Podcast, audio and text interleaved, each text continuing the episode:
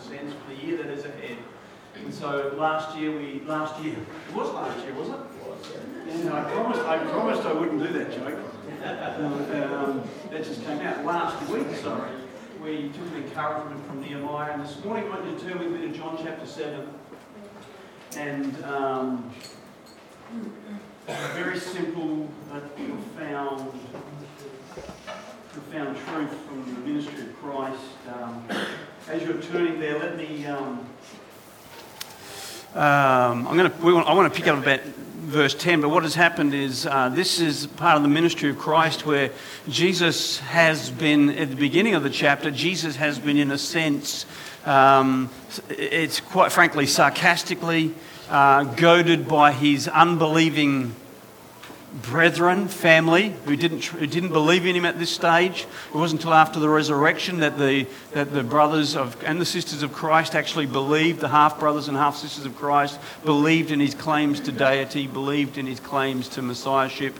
But at this stage, they're basically in unbelief, and they are, if you read chapter, chapter 7, they're talking about the fact they are goading him to actually go to Jerusalem. It's the time of the Feast of Tabernacles, and they're basically saying, hey, look, if you, if you, if you really really are who you say you are, why don't you go down there and preach it before the most important people in the land, the most important people in our nation? And of course, um, he says to them, well, you know, it's, it's not, my, not my time, it's not my hour. And he sends them off, but as soon as they're gone, what does he do? He goes down to the feast. Um, that's all setting up, setting up the scene for our, our, our passage this morning. Um, the Feast of Tabernacles, it's that feast where the children of Israel gather together. It's one of the three major feasts where they gather together in Jerusalem, and the population of Jerusalem swells from a couple of hundred thousand to, you know, some scholars will say in excess of two million people. So it is a busy, busy time as they, they're remembering God's provision for God's people through uh, the wilderness wanderings as God led them. Remember the story out of Egypt towards the promised land from Egypt to Sinai, where they received the commands of God. And they built the tabernacle and they made their way towards a place called Kadesh Barnea, where they would enter over into the promised land. And of course, we know the story. It would take them 40 years to do that. And so the Feast of Tabernacles is remembering God's faithfulness to them and keeping them through those wanderings until they crossed over. So um, that's where Jesus is going. So it says in verse 10, read it with me if you will. But when his brethren were gone up, they went, that is up to Jerusalem for the feast. They went, he then went he up also unto the feast, not openly, but as it was in secret. Then the Jews sought him at the feast and said, Where is he? And there was much murmuring amongst the people concerning him. And some said, He is a good man. Others said, No, but he deceives the people. Howbeit, interesting, this verse 13, no man spoke openly of him for fear of the Jews. Now, the last time that Jesus had been down in Judea, now it's over a year ago, um, in the Gospels, he left because the religious leaders had become so enraged towards the things that not only what he's saying, the things that he was doing. I mean, you will remember that he had done, he, he had offended them by healing a crippled man on the on the on the um, on the Sabbath day, and prior to that, and earlier in John, of course, he was he was offended at uh, the religious um, abuse within the temple and how um, the uh, money changers and and those that were making merchandise out of the people of God taking advantage of God of people's faith.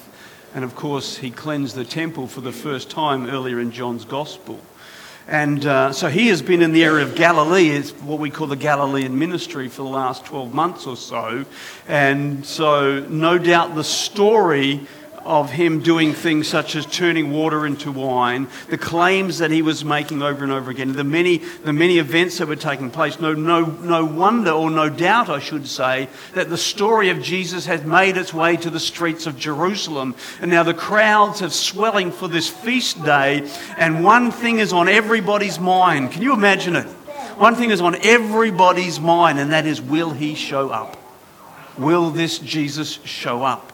And when it says no man spoke openly of him for fear of the Jews, Everybody was speaking amongst themselves, it seems, as you read the Gospels. But no one was willing, or generally, the, the public were not willing to publicly acknowledge him. That's the idea. No one was willing to go on record as a Jesus supporter. Isn't that a strange thought? Well, maybe not. Yeah. But nobody was willing to go on public record as a Jesus supporter. You see, by now, the Jews had placed, and you read about it in John chapter 9, the Jews had placed a sanction on the confession of Christ as Messiah. In fact, they were threatening to excommunicate anybody that actually testified of Christ and his claims. And that, is a, that, was, a, that was a powerful thing in that culture. You know, a person would, would uh, if they would not amend their thinking about Christ, would be anathematized, is a word that we say or use, meaning they would be considered cursed of God. That is, that they would be completely cut off from the whole body of the Jewish people and Jewish life. Their entire life would be taken away from them if they believed in Christ. Isn't that a strange thought? You know. That thought terrified people back then. You know, and so, as you can imagine, there was this great tension concerning Jesus. You had to be careful. Can you put yourself there? You had to be careful who you spoke to and what you spoke to about him. And that tension was elevating as people's hearts and hopes. This is the, this is the tension that was there. This is, it's, it's quite an interesting thing. Uh, they had to be really careful, let me say it again, of what you said and who you said it to. At the same time, that tension was there because there was this elevation of hope within the hearts of the people because the things that they are hearing about him coming from the north, from the area of Galilee, because they're now down south in Judea, the things that they're hearing about him are beginning to spark their hearts and they're beginning to think, well, maybe, could be, could he be the one? Could he really be the Messiah? And so there's this incredible, the only word I've got is tension taking place. So that's the atmosphere I want, to, want us to, to approach this passage with, if you don't mind, this morning. Now it says in verse 14, it says, now about the midst of the feast. So they're in Jerusalem. The feast has been going for a few days. Remember, it's a week long feast, this is. In the midst of the feast, Jesus went up into the temple and it says he taught. And the Jews marveled. This is amazing. The Jews marveled, saying, How knoweth this man letters? In other words, how does he know these things, having never learned them, it says. Now, we don't know what Jesus was teaching. It's one of those passages where I just wish, don't you? It was written down because of the reaction it got. We don't know what he was teaching, but what he was doing, he was gripping the hearts and challenging their lives concerning their relationship with God and the scriptures. And what we need to see here is that in that momentarily, sorry, let me say it again. What we need to see is that it momentarily bypassed the prejudices that they already had against him. So here is the scene. They are there listening and the things that they are hearing are undeniably true. But wait a minute, wait a minute. What he's saying is true, but this guy has no credentials. What they're saying is undeniably true, but wait a minute, this guy hasn't studied in the approved rabbinic, rabbinical schools that we all come from. And they've got to shake themselves. Here's the amazing thing they have to shake themselves out of believing the truth that they are hearing because their prejudice won't allow it to get a hold of their hearts. That's what's going on here. Isn't that amazing? You know? It's tragic. Because in the heart of such a preconceived person or preconceived ideas about Christ, the words of everlasting life that he is speaking become to that person nothing more than worthless private opinion. That's what their prejudice has done. Even though their hearts are being pricked, even though they're being challenged by it. I'm sure you've come across these people. I'm, I'm sure you have. You, you share the truth of Christ, you know, you talk about life and death. These are, these are pertinent issues that every single human being has to face. You speak about the undeniable reality that mankind is corrupt, right? That he is sinful, that our hearts are sinful. And you tell them that God loves them. And you tell them that God has done everything for them, everything possible that they might be saved, that they might be delivered, that they might know freedom and liberation from the things that hold them slaves. You will die, you are a sinner, but God has made a way for you. But because of their prejudice that's been installed within them, you know, there's the universities of the universities of um, of, uh, of evolution and the humanism that, that, that, that proliferates through society today. You know, or maybe, maybe they were, I don't know, maybe they were Freudians and they've heard Freud talk about religion and, and things like that, where he just saw that religion was nothing more than wishful thoughts projected on from the human heart of people, you know. Or maybe it was just the school of their parents, the school of their dad, that said things like, You can't believe that's a load of rot. Maybe a dad like my dad who simply said, Hey, when you're dead, you're dead, and that's all there is to it, you know.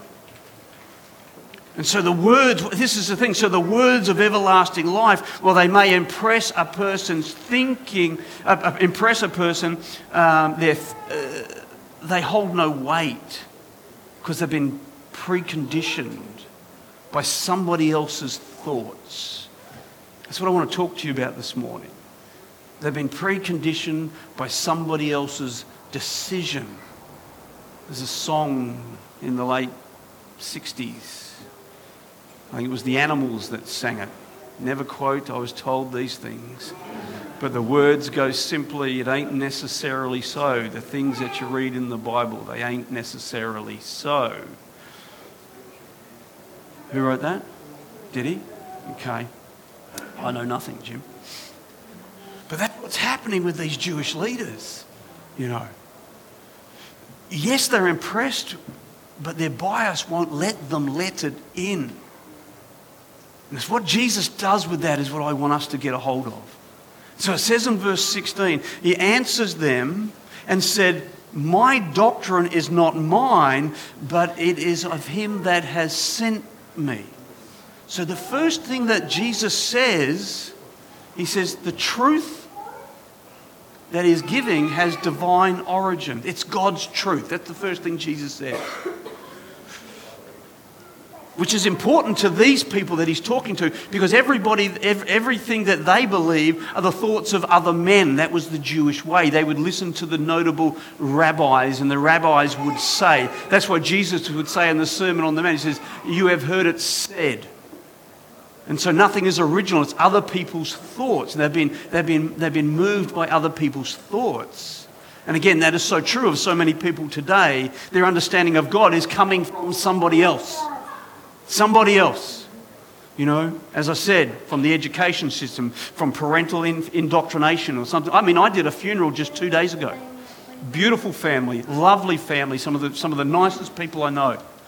Um, but over the years I've known them, the same, same statement has been said to me over and over again. The man that I was burying, his mantra, if you will, of life was simply this religion is for people that need it, but we don't need it.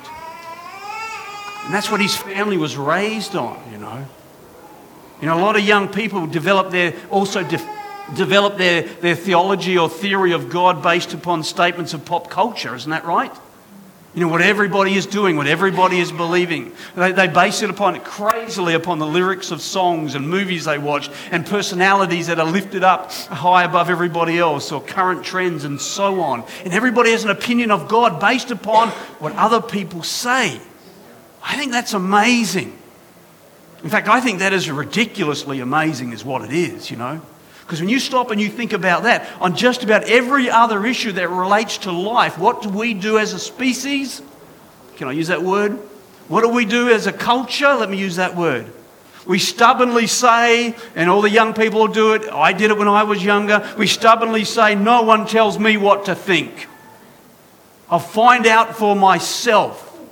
So I search, I read, I find out for myself, and quite rightly so. That is the honourable way, isn't it? That's the honourable way. But when it comes to the most important issue of all, the one that is going to determine a person's eternal destiny, I'm going to settle something for something that somebody else said. You know, I like what that guy says about that. You know, you know, I like what that person thinks about spiritual things. And we settle for a second-hand knowledge of who God is. So the very first thing that Jesus says is, My words are God's words. This is not anybody else's thought.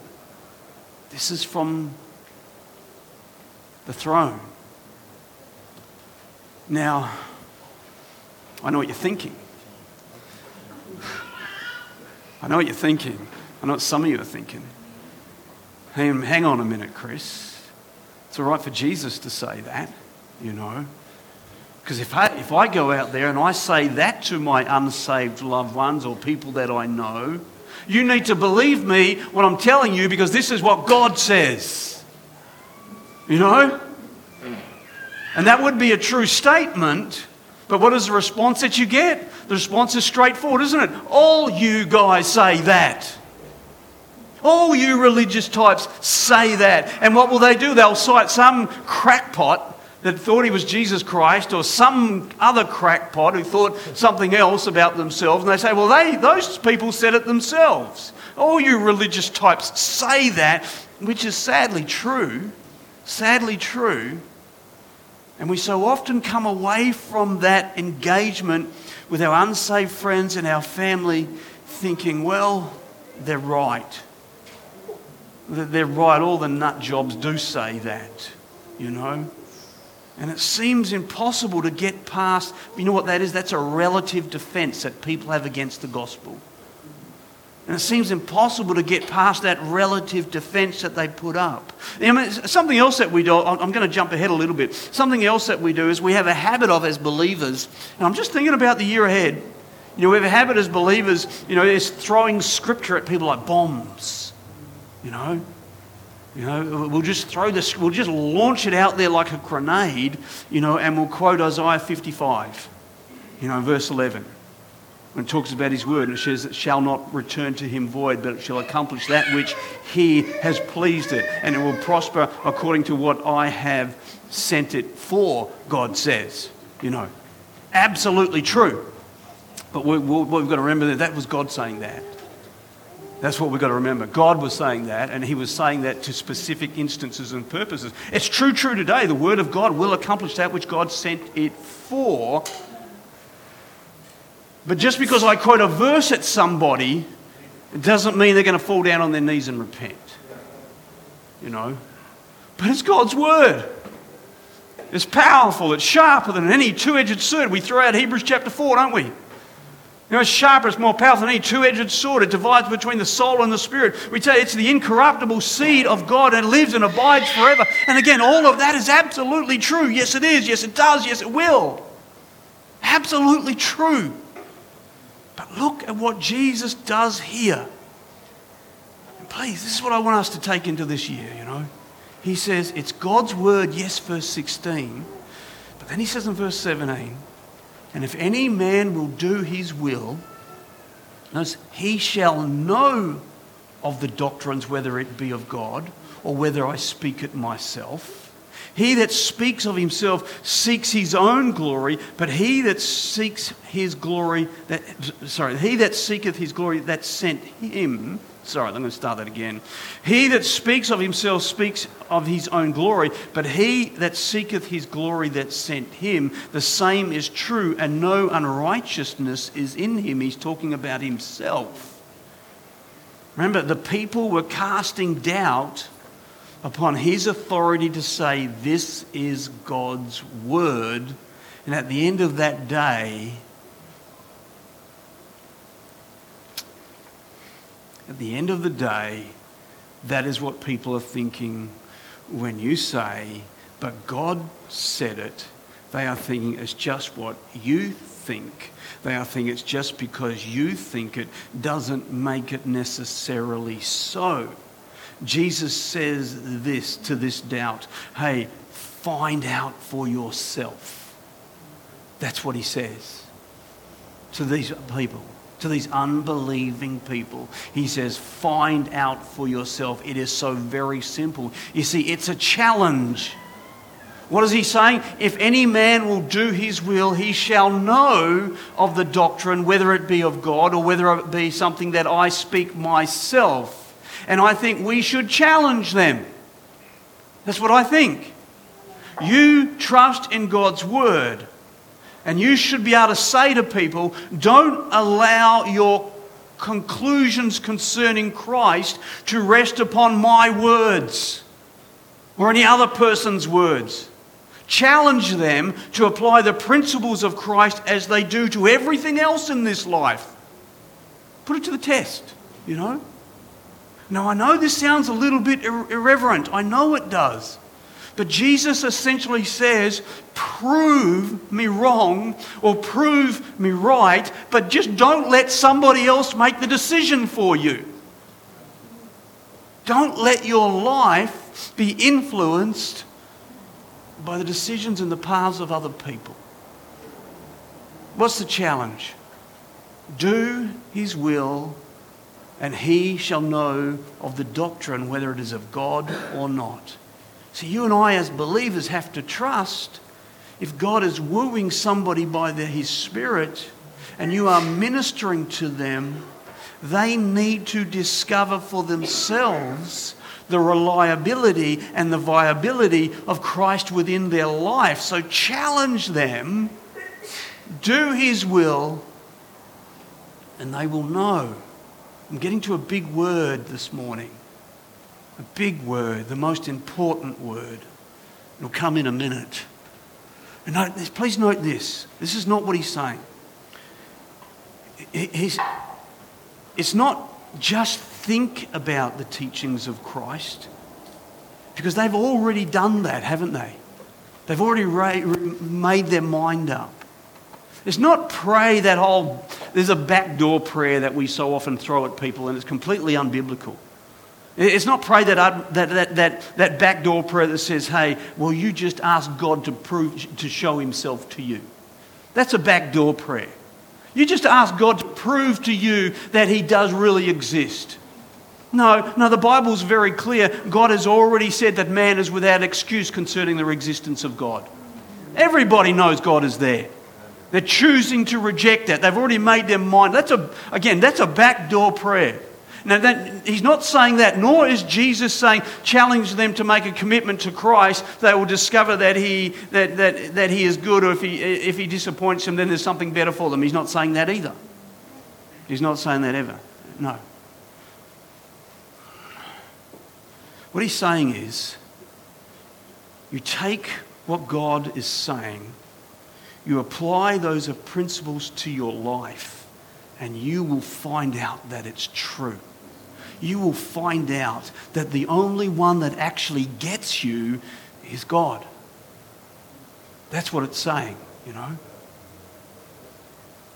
Again, this is not saying give God a go. And if it doesn't work out for you, try something else. No, no, no, no.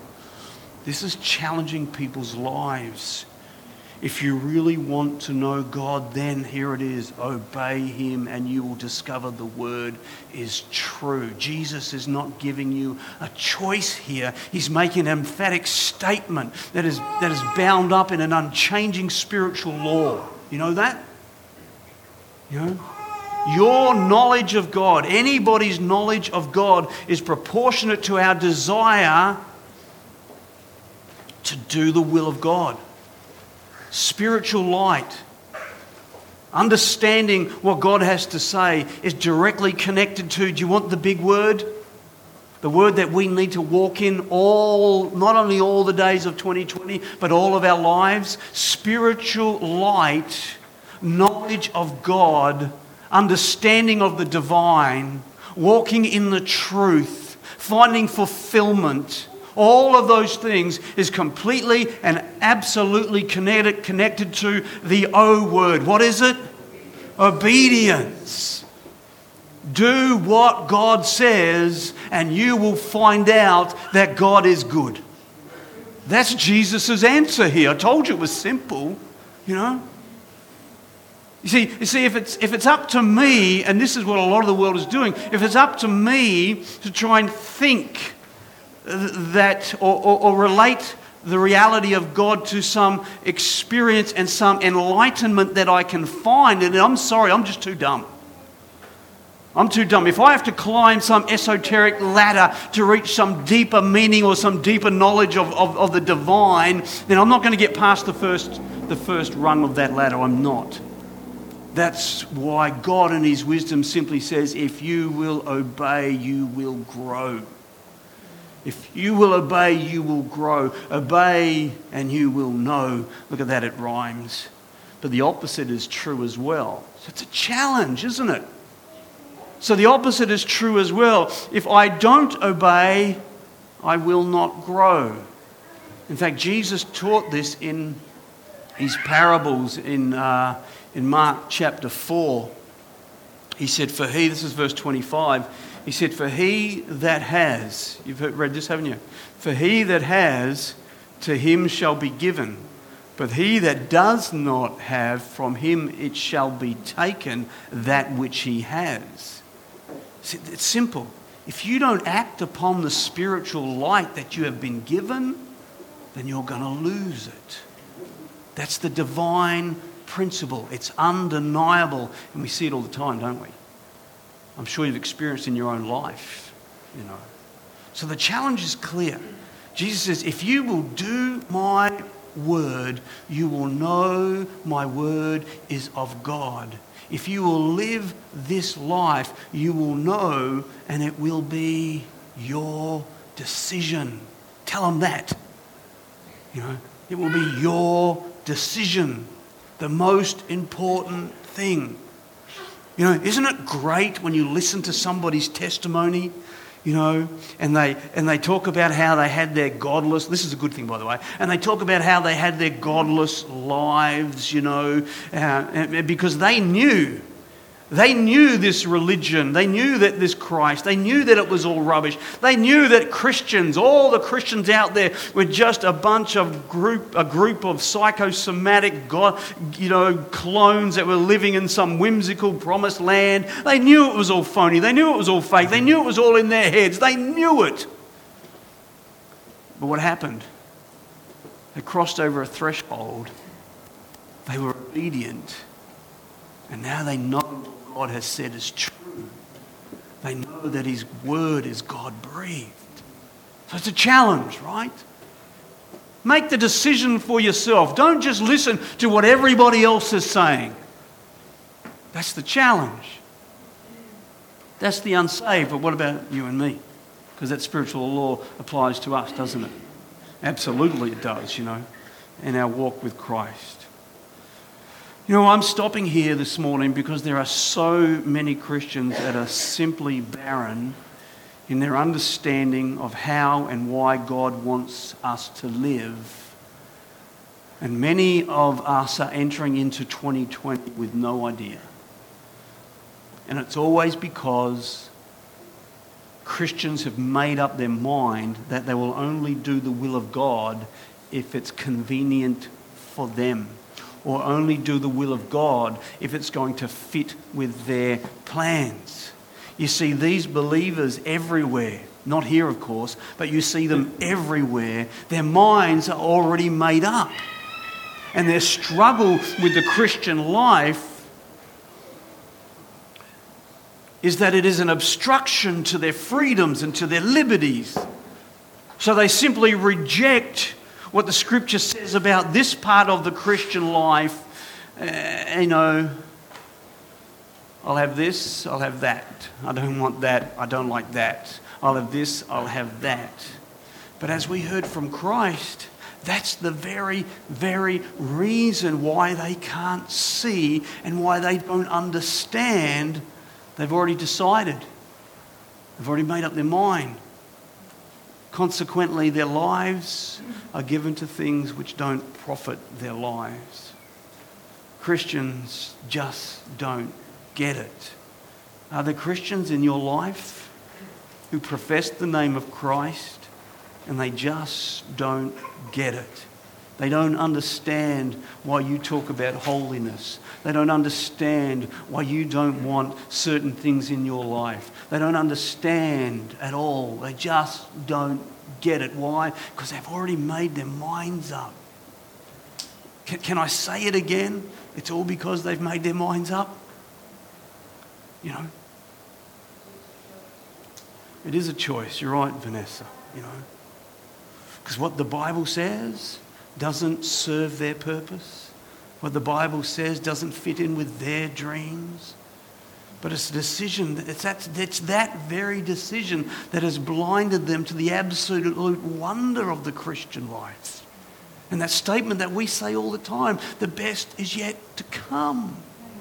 No one, ever, no one can ever see it because they've decided they're going to settle for the worst. Oh.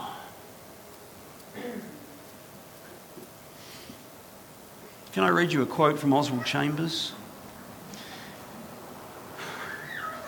This, this is why so many are not awake to righteousness. This is not the quote. But this is why so many are not awake to righteousness. Um, he, he said this. He said, The golden rule for understanding spirituality, spiritually, the, oh, excuse me, let me start again. He said, The golden rule for understanding spiritually is not intellect, but it's obedience. If a man wants scientific knowledge, then intellectual curiosity will be his guide.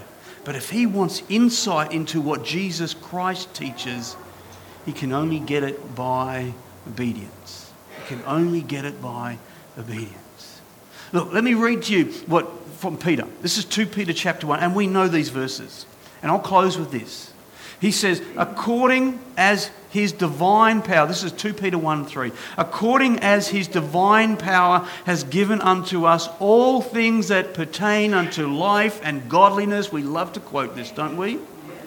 His divine power that has given us all things that pertain unto life and godliness. How? How does it come? Through the knowledge of him that has called us unto glory and virtue, whereby we are given given unto us exceedingly great and precious promises, that by these we might be partakers of the divine nature, having escaped the corruption that is of the world through lust. So, having escaped that lust driven life, is what he's talking about, you know.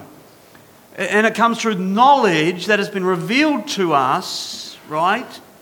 And he says this, and besides this, we give all diligence you add to your faith virtue, and to your virtue knowledge, and to knowledge temperance, and to temperance patience, and to patience godliness, and to godliness brotherly kindness, and to brotherly kindness charity. For if these things be in you and abound, they make you that you shall neither be barren nor unfruitful. What in? In the knowledge of our Lord Jesus Christ. Again, here's the question, believer, as we enter into a brand new year.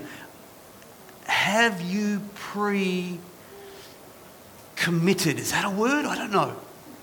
Have you pre committed yourself to do His will? You know what? Your spiritual growth hinges on that. If you've not decided, I'm going to do what God says regardless, I'm going to do it because He says it. I'm going to do it because it's His word. I'm going to do it because He exalts His word above His very name. I'm going to do it because it's the only thing that's going to last forever. And I want to attach my journey to things that are eternal. I'm going to do it because that's what God told me to do. That's where spiritual growth begins.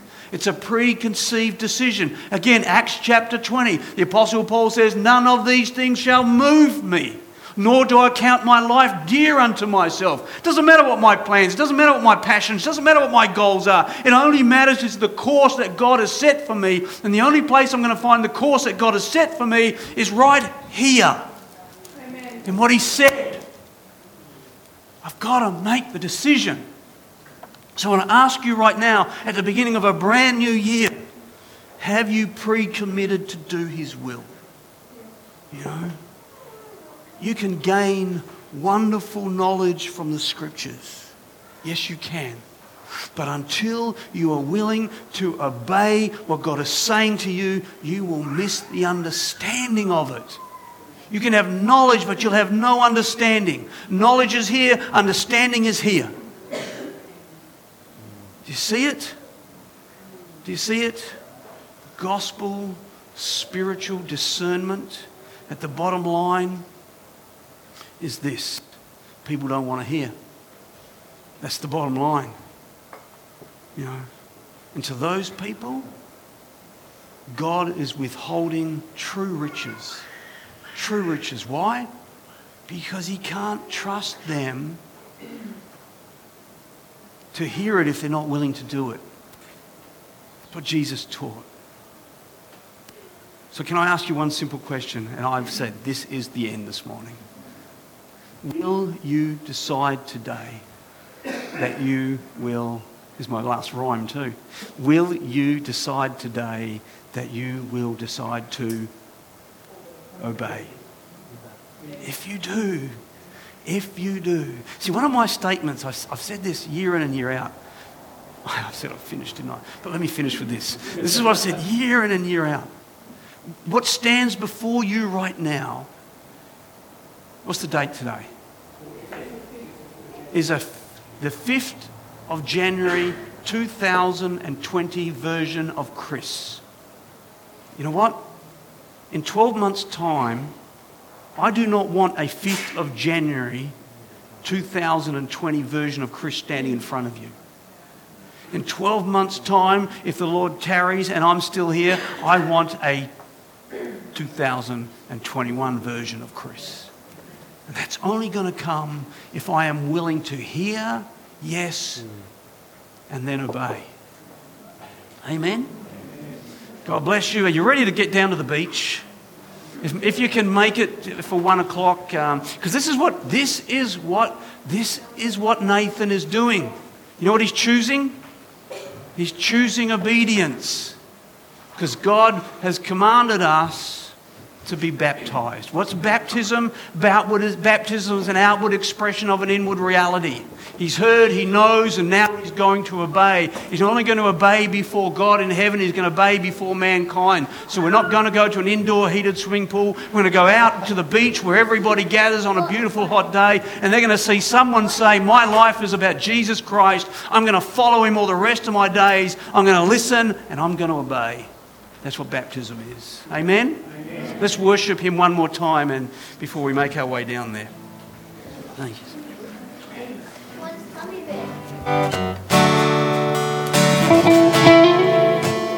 Would you stand with